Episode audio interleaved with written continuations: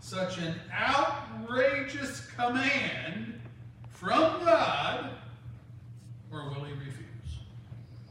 That's the test.